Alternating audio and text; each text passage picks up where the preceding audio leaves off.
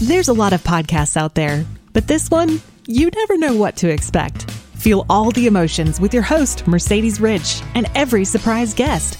Now it's time. And the artist is... Finding Truth in the Chaos of a Relativistic World is the subtitle of your book, Awaken Alive to Truth.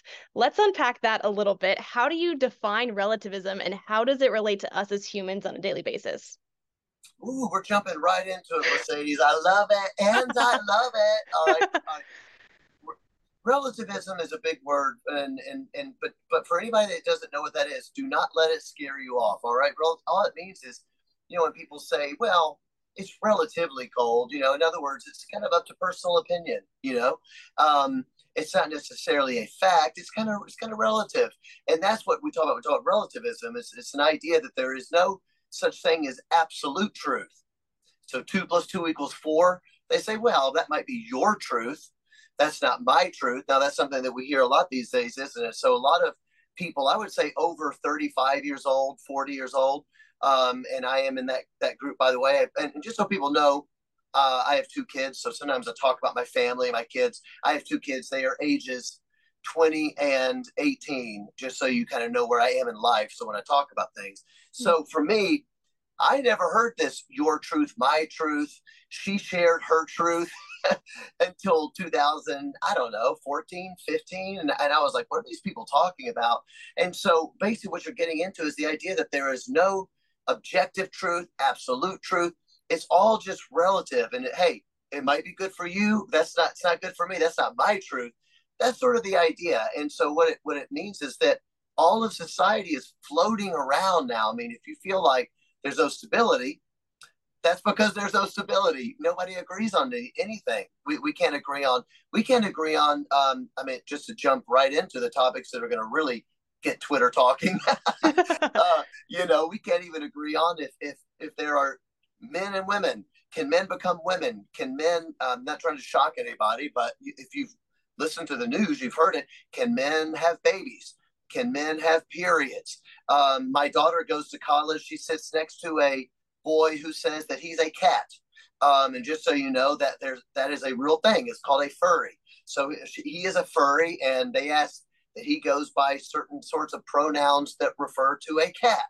You know, so th- this is what happens when you are living in a relativistic world, and there is nothing sure under your feet. And I just want to say, as we get started, this is completely antithetical to the Christian worldview, because the Christian worldview is built on the fact that there is a truth, there is a reality. Jesus Christ is the way, the truth, and the life.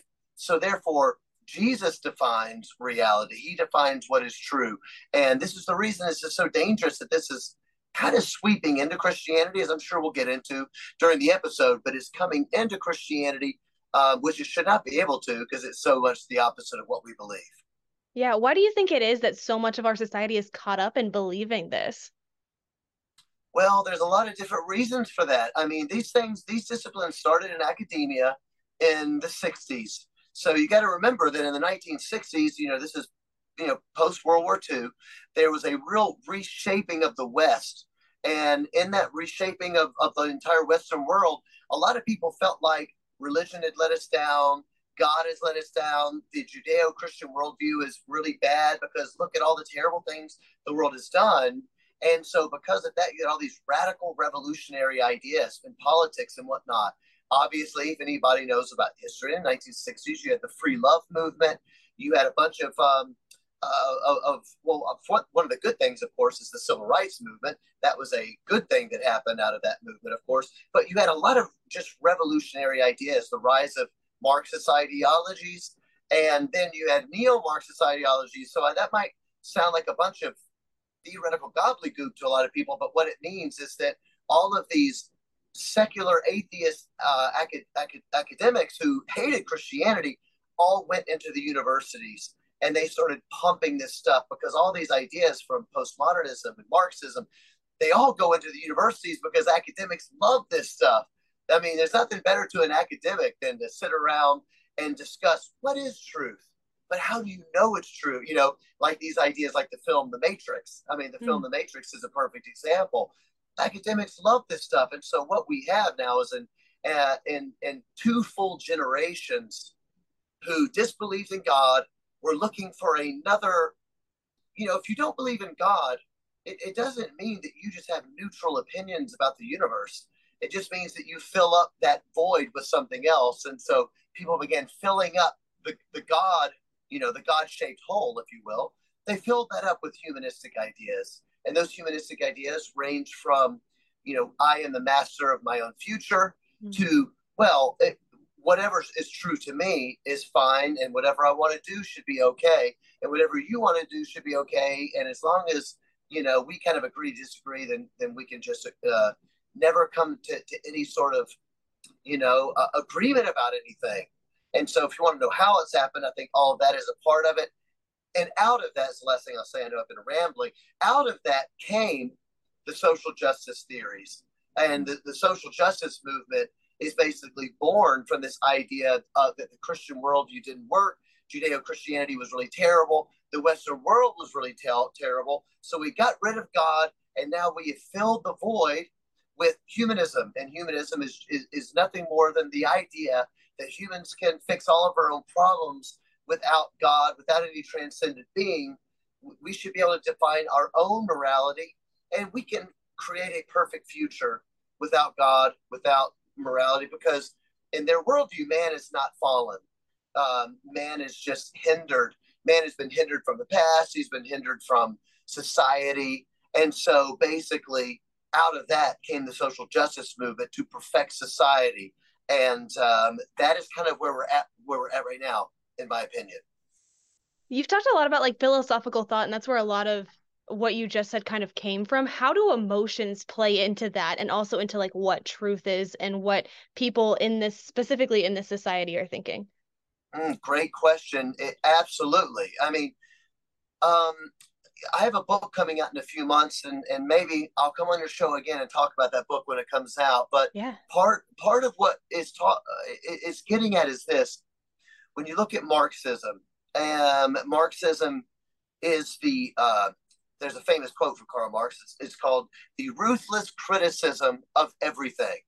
And so Karl Marx was going to change society.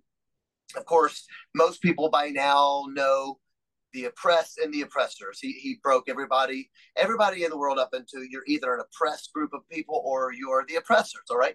And the way that we're going to revolutionize the world is by a, a ruthless critique of everything.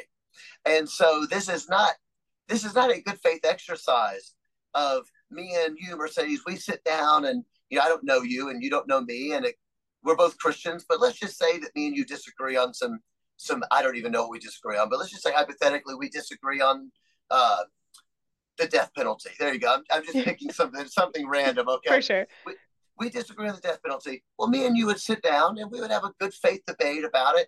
And let's just say, hypothetically, we bring in another one of our friends who's against the death penalty, but that friend is an atheist.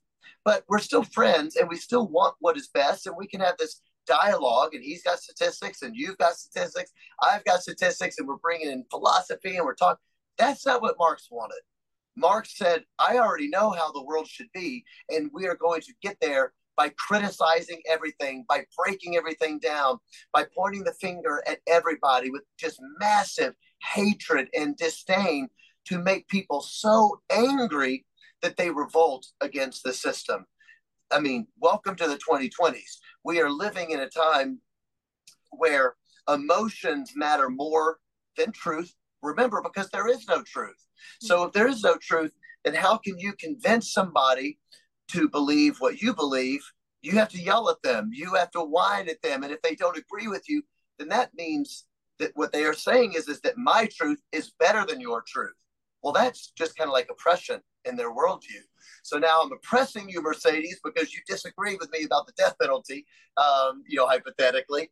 And because I say that, you, that you're wrong and I get all the statistics, you feel the only way that you can revolt against me is just absolute emotion, outrage, crying, screaming, saying that I am trying to make you not exist, or, or all the various things that you see on social media. So emotion has a huge part to play in this.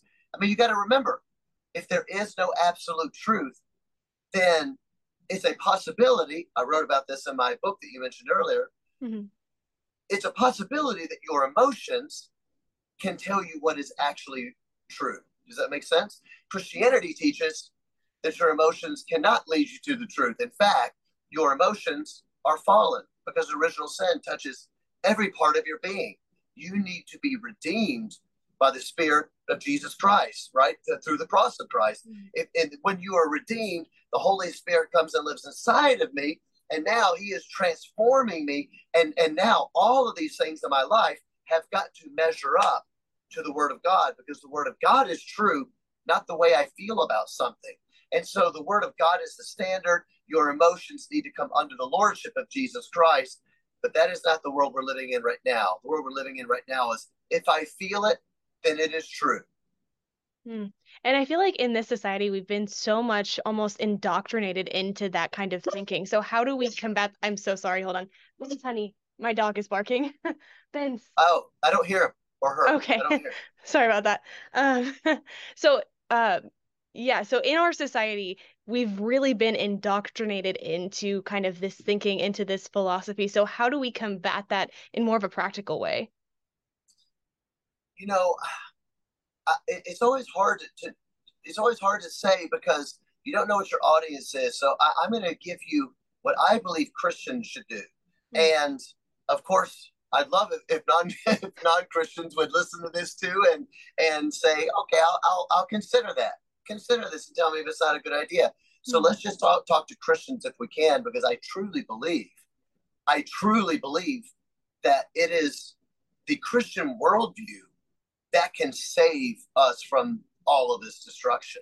Mm-hmm. I think the Christians have to wholeheartedly, wholeheartedly reject not just secular theories, okay, not just You know, sometimes it's easy for Christians to say, well, well I reject what the world thinks because I believe the Bible. That's good. But we, we need to dig down a little deeper, because what you're seeing right now in churches, if I can just kind of, uh, I'm not going to go off, but if I could just be honest for a second, what we're seeing in churches is a mixture of Christianity on one hand and the ideas we've been talking about of relativism on the other hand. And they are kind of mixing together. And that is the reason that a lot of churches don't feel comfortable, a lot of pastors don't feel comfortable anymore saying things that are absolutely true, because they're afraid they're going to hurt people's feelings. And the reason they're afraid of that is because everybody thinks basically that everybody's opinions on an issue are valid. And the truth is, is that, I mean, that's not what the Bible teaches. I mean, there's only one person's opinion that is valid. That is the Lord Jesus Christ. And we have to measure up to that. And so what you end up getting in a lot of churches, people are like, well, well, I just don't think that you should talk about hell. There's a good example. I don't think you should talk about hell because my God, blah, blah, blah, blah, blah. Now you're getting into my God versus Mercedes' God versus John Cooper's God versus whoever's God. Well, well, there's only one God. The Bible says the Lord is one. So what I think the Christians need, we need to do is dig down, reject relativism in all of its forms, and find some moral confidence mm-hmm. in the Word of God. Because a lot of this also is the fact that Christians, uh, they they rightly, they rightly discern that if they say some things to the culture about, I mean, let's just be honest, sexuality, gender, the judgment of God, Um, all sorts of things, they rightly recognize that the world is not going to like them very much. That's true. Mm-hmm. Um, it's absolutely true. But what has happened then is that we've been, we, we've gone to a, well, then why don't we not talk about those things at all? Because uh, the, we don't want to make people think that God is mean. We need to recapture our, our confidence in the Word of God. God is not mean. God is loving. He's merciful. He is gracious. Um, he is compassionate, and his way is right. And I think that what it kind of, in my opinion, what it kind of does is it betrays, all of a sudden, it betrays the fact that we really don't believe that God is as good as he is. And it betrays the fact that we don't believe that the gospel sets people free. Because if we believe the gospel set people free, then we would be telling people, we love you. We're not here to judge you. But what you're doing actually is sin. It is slavery, but it is the gospel of Jesus Christ that will set you free. So I would say to people, reject relativism and all of its sources, regain your moral confidence. And I think that, that the church is going to have to once again take a really tough stand on some issues, um, because they are issues of they're issues of truth. And we're living in a, time, a very untruthful time, a time when people don't know what to believe. And they're, they're very, very confused. And I just would say any church leaders out there listening, and I love church leaders. I love my church leaders. I very much believe in the local church. Mm-hmm. uh, I, I believe if you're a Christian that's not a part of a local church, I believe you're you're absolutely missing out. I, I don't see any, I don't see any, uh, I don't see any biblical um, um, reason that you should not be in a local church. I love the local church, but I just would encourage pastors to speak about those hard issues, because I, I meet these people that come up to me, and you know, I have a podcast, and they say, John, I had no idea what was going on with my daughter. I just, I had no idea, and I wasn't hearing anything from my church. I, I brought this issue up, and my pastor said, well, it just depends. In other words, I brought it up to my pastor, and they were uncomfortable and didn't really know what to say, didn't want to hurt anybody's feelings. And now I'm in a situation where my daughter, uh, she's she's twelve. She believes that she's a boy, and she's mad at us. She wants to disown us as parents because we won't call her by her her boy name that she has chosen now. And the only reason we knew what was going on was because of your podcast, John. Well, that breaks my heart. That is the the role of church leaders. They have to be talking about this stuff from a place of love. You're not doing anybody favors by not talking about it. Yeah. We're in a time of madness, and it's the gospel of Jesus Christ that brings um, order to chaos. So well put, so well put. You have verbalized so many things that I've had conversations like in my head about, but never really know how to put it into words, if that makes any sense. Oh, great. Um, Wonderful. Yeah, that's awesome. But also, you mentioned Christians and talking to Christians. If we can talk about non-believers for a minute, how do we hold non-believers to the same standards whenever they don't live the same way we do because they don't believe in the same God that we do? Right. You know, I think that uh, I, I know I'm I'm talking to Christians again, but I, I got to say, Christians, we've got to do a better job of of worldview. Um, and and again, I don't want to say I am beating up on the on the church. I love the church, but what I think happened, you see, in the late nineties and the early two thousands, I've read a lot of books about this, and I'm not the first person that has said this, but but I do I do believe this. I believe that the church kind of felt that that all of this teaching of like theology, apologetics, and all apolog all apologetics means is basically just a, a defense for the faith. Okay, uh, these ideas about why we defend our faith against Um, worldly ideology, against Darwin's evolution, say, or are proving that there is a God to an atheist. Um, those are just some examples. We stopped teaching apologetics. We ta- stopped teaching worldview. We stopped teaching theology because a lot of people are like, oh, I don't want to know all this theology and Greek words and why that really matters. So just teach me how to live for Jesus today. Give me something that's going to help me through my week. Our churches became seeker sensitive after that, because we just felt like we got to reach the lost. They're not going to listen to all this theology. And because of that, I think that a lot of Christians, I just think we don't have a defense for our faith. And so the, the truth is, is that there are some brilliant reasons. I mean, we're talking about, for instance, I mean, I'm talking about transgender. That's my third time I've mentioned ideology.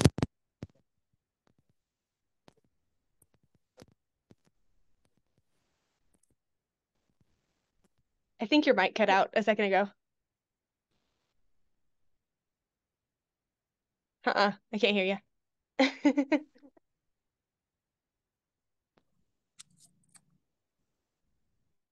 Hello? Hello? Oh, there we go. There it is. Is that better? Okay. Yep. All right. So I'll start right into the transgender ideology thing. Okay.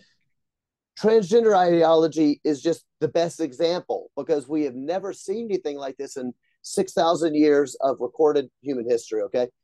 There are biblical reasons the transgender ideology that we say that's against scripture. But there are tons and tons of natural reasons that are just, they're logical, They are rational arguments. They are natural law arguments, you could say. It, or even just the argument about objective reality. Um, what, what you have to believe, if, if you follow transgender ideology, you have to disbelieve that physical reality is real, or that it just literally doesn't matter at all. Like physical reality plays no role in what it means to be a human. Now, that is full postmodernism, by the way, right there, which is basically that there is no sure reality, um, but I define reality by my inward feelings, okay? So there's tons of arguments. Christians, we got to get better at telling the world why God's way isn't just right and holy, but why God's way works. It is rational. It is reasonable. So what I would say to non-Christians who say, well, I don't want to live up to your Christian standards, that's what they, for one thing, what I would say was, hey, I don't judge you. That is not my place to judge you. I'm only telling you what the Bible says. I, I'd still like to be friends. Um, I'm not judging you, but God will judge you by his own standard. I'm just trying to be a faithful friend by letting you know what, you know, what the Bible says. But I think what I would say to them is follow your worldview through whatever these things that we disagree on. Let, let's take sexual liberation. That's that's a really good example, because if you're not a Christian in twenty twenties, you probably are pro-sexual liberation, meaning you probably believe that as long as anybody wants to cons- consent to sex, then it's not immoral. That's, I would say that's probably what most people believe these days. So let's just take that example. I would say, hey, I don't judge you for that, but let's just follow it through. Do you do you think that the liberation of sexuality is a good thing or a bad thing? Let's just look at young people, because the secular humanist um, progressives are always telling us the reason that people are so messed up, the reason that life is so difficult is because we have disallowed them to be completely sexually free. And if we let them be sexually free, then everybody would be happy. Everybody would be content. Everybody would live a healthy life because they are sexually fulfilled. And so I would say, okay, how's it going? We have now the first generation, the most tolerant generation um, of American history, that's for sure, and the, the, the three hundred years of this existence, the most tolerant generation of all time, the most sexually progressive of all time. Um, we have no judgment in society for whoever you are, whatever you want to do, and how is it working out? We have the highest rates of suicide in American history, the highest rates of anxiety in young people. Something like eighty percent of young people are on anxiety measures, some sort of some sort of medication. All right, I mean, it's some it's nearing eighty percent.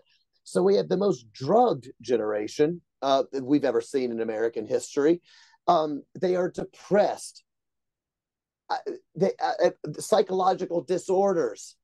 What I would say is, is, do you think the sexual liberation is going good? Or do you think that maybe it's actually not going so well? I would, I would just give them arguments like that to say, when we, when we say to you that it is immoral, it's not because we have disdain for you personally. It's because we are trying to save you from heartache. For instance, if, if, if you get married, excuse me, if you get married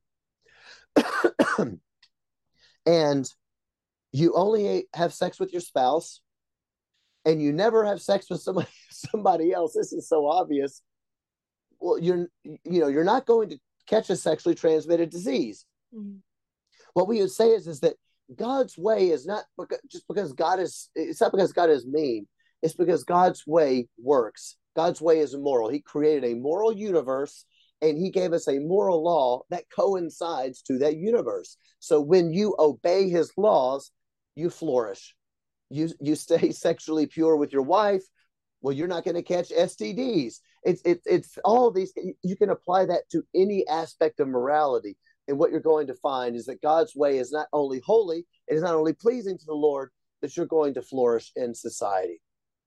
Mm, absolutely. I could talk about this for hours. This is like a really interesting topic, so much to unpack here, but we are running out of time. So if there are any last thoughts that you want to leave with the audience that's listening? you know, I would just encourage, I would encourage Christians. I'll encourage non-Christians too. Okay. um, I would just say that I think a lot of this could be solved. I mean, actually, l- let me give like a, a, an emotional plea. Let me give you my emotional plea, since emotions matter so much in the twenty twenties. I would just say, Christians, if you're like me, your heart is broken about what is happening in our country. Um, it is absolutely, I've never seen anything like it in my lifetime. I was born, I was born in the seventies. I've never seen anything like you. You're talking about old ladies walking down the street and just getting sucker punched by teenage boys who probably, statistically speaking, probably don't have fathers in the home, because of the sexual revolution of the seventies. And women were told, you don't need dads, and this and that. And men were told, hey, you don't need to be a dad. You just do whatever you want to do. You're watching old ladies get beat up by young men. There was a time when there would be other men around that would train these young men and say, hey, it's okay that you have strength. It's okay that you have aggression, but you need to point this aggression in a good way. You can't be a moral, uh, a moral anarchist, right? And we would train men to be good men, and we would train women to be good women. We don't see that anymore. Our country has lost its stinking mind. People are heartbroken. We can't even put into words how bizarre the world has become. When you go to a L A Dodgers baseball game and they have a pride night with drag queens who mock the name of Jesus Christ. If people don't know what I'm talking about, this is a true story that happened about a month ago. You're talking about people who, who men who dress up like women, and they mock the name of the living God, and they are being presented with an award at a baseball game. Baseball's like America's favorite past, pastime. It's America's sport. You bring your kids. The world has gone crazy. I would encourage Christians to start believing that the Bible has the answers for this mess. We cannot look to the world to answer it, because the world, their answers have led us to the place we are in. Christians believe that the Word of God is actually true, steadfast, never changes, and stop looking at the world to answer these problems, and stop apologizing that we find our answers in the Bible. It's almost like we feel a little bit bad about it or something, like, yeah, I know they don't want to hear that, so I'm sorry this comes from the Bible. No, it is the answers from the Bible that, that can get us out of this mess. And that's it for this episode of And the Artist Is, featuring John Cooper talking about truth, and that the only true truth can be found in Jesus Christ. Thanks for tuning in.